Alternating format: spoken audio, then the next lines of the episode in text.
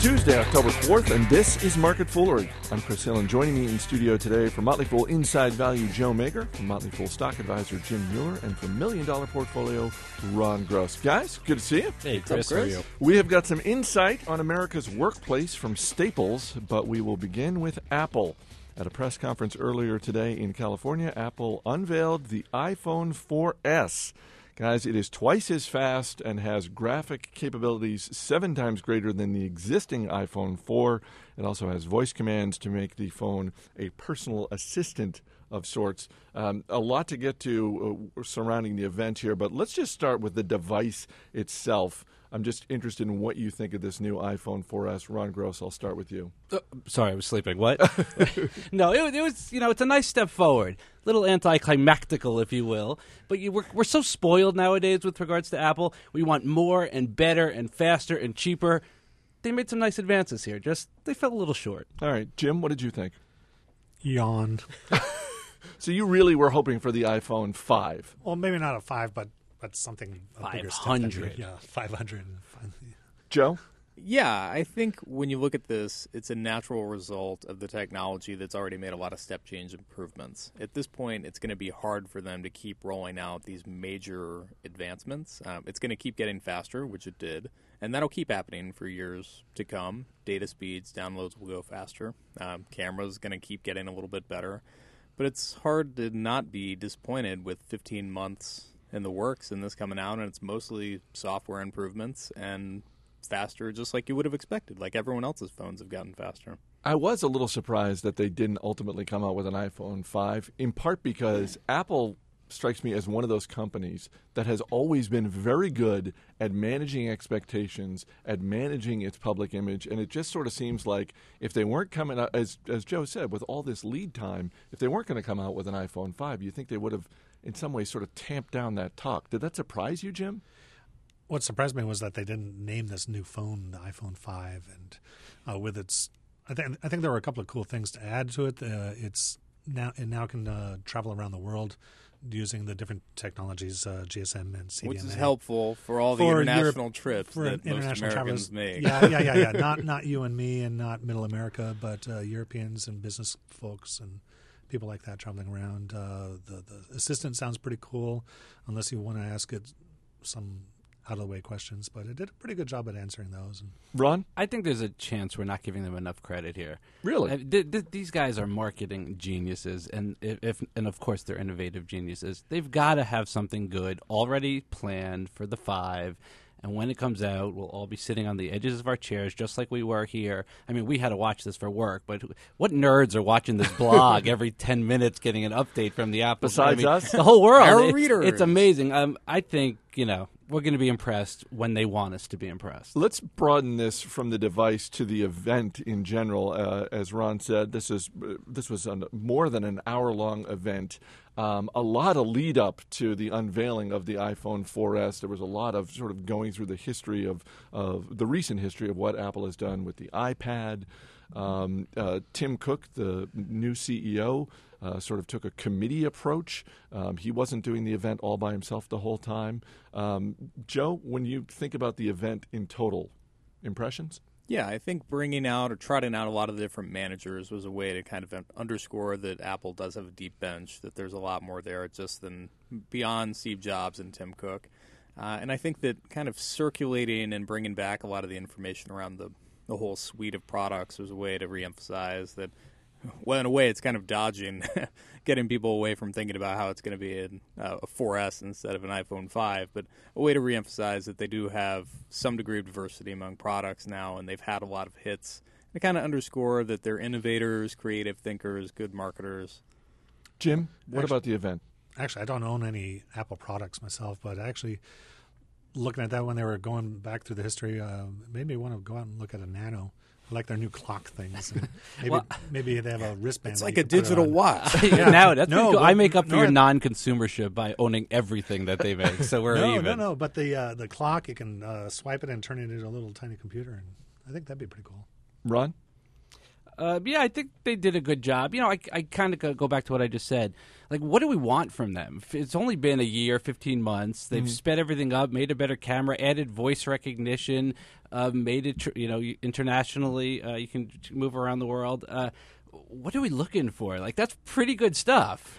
It is, and yet I, I can't help uh, but wonder um, about the event that happened last week that we talked about in this room, and that was Amazon. Amazon unveiling the tablet. Uh, and sort of the reaction to that, and one of the questions we kicked around was, to what extent is is Apple paying attention to this?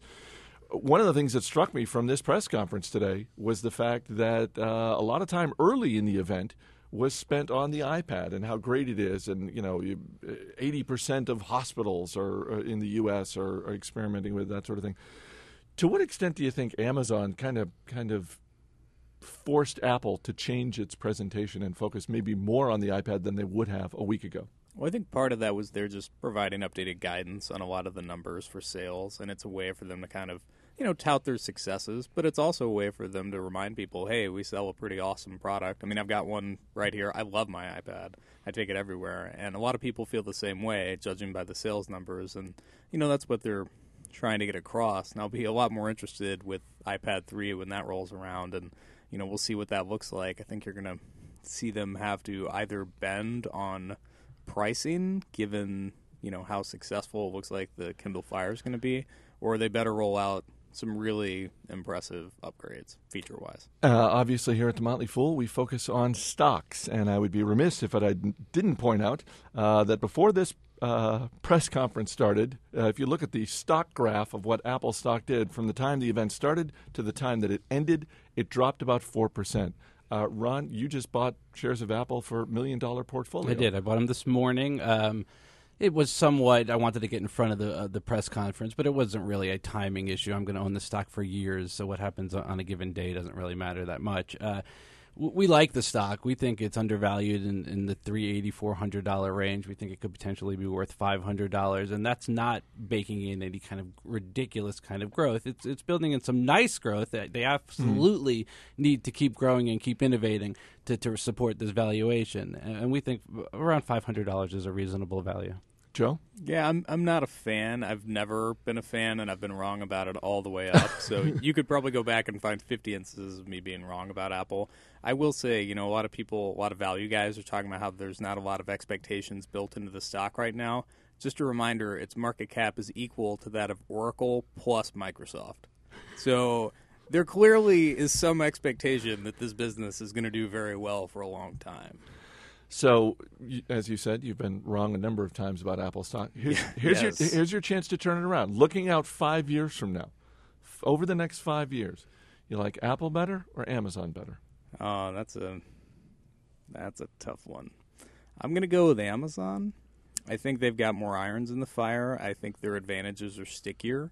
Uh, I'm not wild about consumer electronics at large, and even though you could argue that Apple is somewhat of a, almost more of a software company than a hardware, mm-hmm. uh, I think that Amazon's just going to keep surging forth, and that's almost an unstoppable train. Now, you know, the valuation is selling for like 88 times earnings, so that's probably going to be working against the stock at some point. You know, gravity comes into play, but yeah, I'd still go with Amazon. Jim, what do you think? Do I have to pick one? Well, they're both Motley Fool recommended stocks.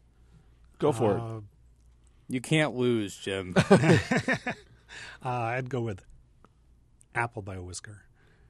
Ron?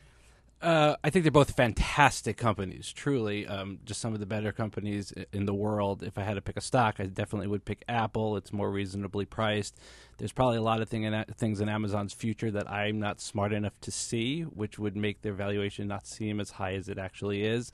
But since I can't see them, I'm not investing in them, and I would choose Apple. Time travel. Once Amazon cracks time travel, that's going to be huge for them. I'm there. According to a new study by Staples, 57% of office workers have to buy their own snacks and beverages at work, meaning they have to leave the office, which results in, according to this survey from Staples, 2.4 billion hours in lost productivity. And we wonder why America. And that's just before lunch. Exactly.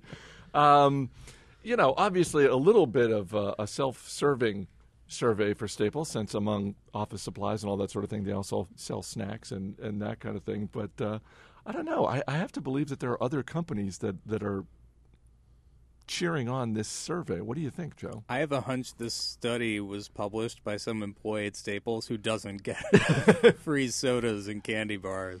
Um, yeah, I mean, you know, with the Fool, for example, we have a lot of what some people consider frivolous benefits, but they're really here to improve our work experience. By frivolous, you us- mean awesome. Yeah, Right. yeah.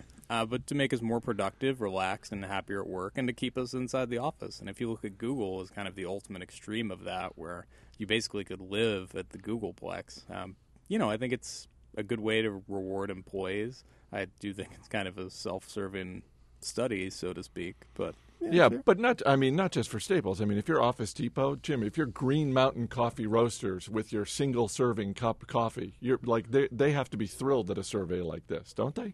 Their office managers should get more Green Mountain Absolutely. single cups in there. Sure. Yeah, Ron. So two billion is that what you said? Two hours? point four billion See, hours. so uh, to me, it depends on how you look about of lost productivity. T- I think it's necessary to get up and stretch your legs every now and then, maybe get a bit of fresh air to go get a coffee. Otherwise, you're not really going to be at, at your maximum anyway. So is it is it really lost? I'm not sure. right, and you're going to spend that time watching YouTube and surfing around on Facebook the- anyway. The Redskins on Sunday. And Um, as Joe mentioned, we we do have a lot of nice benefits here at the Motley Fool, and um, you know, pizza day, uh, ice cream, Game room. you know, game room, uh, PB and J Day. Absolutely, all that, all that sort of thing. Um, and yet, I feel like we have an opportunity here to use this survey to our benefit, to go to our office manager and say, you know what, we can go even farther. And I'm thinking sort of unconventional snacks. If you if you want to just sort of like think out of the box, something besides the fresh fruit, because frankly, that's a little overrated in my book. Ron, what do you think? I'll deny having said this, but I'll take a salary cut if we can get like a slush puppy or a Slurpee machine in the office. I would that would make me a happy boy. Joe? if we could get a protein shake dispenser over Yeah, that's what I meant. my Did I say desk slush and- puppy? and Rich Greifner's desk, I'm pretty sure we would never leave. Jim Mueller, an unconventional snack you want to go with? I was thinking like, you know, just every once in a while, be nice scallops wrapped with bacon. But that's that that might be a little too much. no idea. I'm not much. You're so of elitist. Really? No, I'm trying to lose weight, man. So, you, so you're the one who's pushing the fresh fruit. Sorry. You know, I'll take the scallops wrapped in bacon, Chris. Joe Magyar, Jim. Jim Mueller, and Ron Gross. Guys, thanks for being here. Thanks. As always, people on the program may have interest in the stocks they talk about, and the Motley Fool may have formal recommendations for or against, so don't buy or sell stocks based solely on what you hear. That's it for this edition of Market Foolery. Our producer is Mac Greer. I'm Chris Hill. Thanks for listening. We'll see you next time.